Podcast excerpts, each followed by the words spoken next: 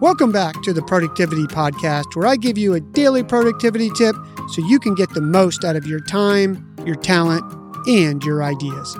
I'm your host, Brandon White. Here we go.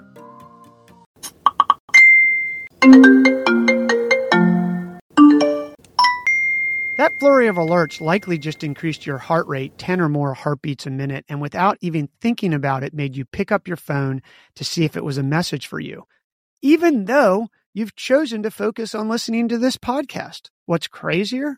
Your phone doesn't even need to ping you to distract you.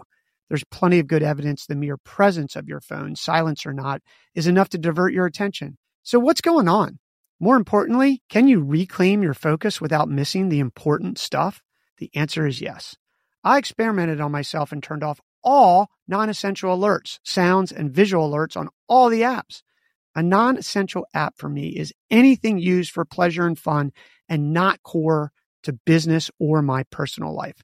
An example, I turned off all the alerts for Instagram, X, formerly Twitter, LinkedIn, WhatsApp, and I removed Facebook completely.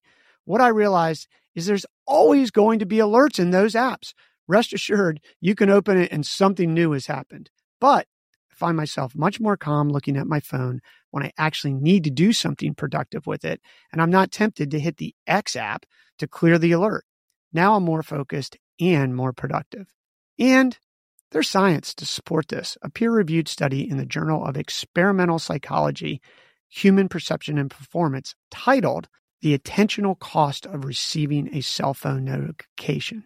From their findings, they said, although these notifications are generally short in duration, they can prompt task or relevant thoughts or mind wandering, which has been shown to damage task performance. We found that cellular phone notifications alone significantly disrupted performance on attention-demanding tasks, even when participants did not directly interact with the mobile device during the task. The magnitude of observed distraction effects was comparable in magnitude to those seen when users actively used a mobile phone, either for voice calls or text messaging. Look, this isn't rocket science. We know these alerts are distracting and addicting. Turn off a few this week and watch how you're more calm and more productive. Your move. Hey, real quick before you go, please remember to hit follow on your podcast player. You won't miss any episodes, and it helps support us bring you the show daily. Thanks for listening. We'll talk tomorrow.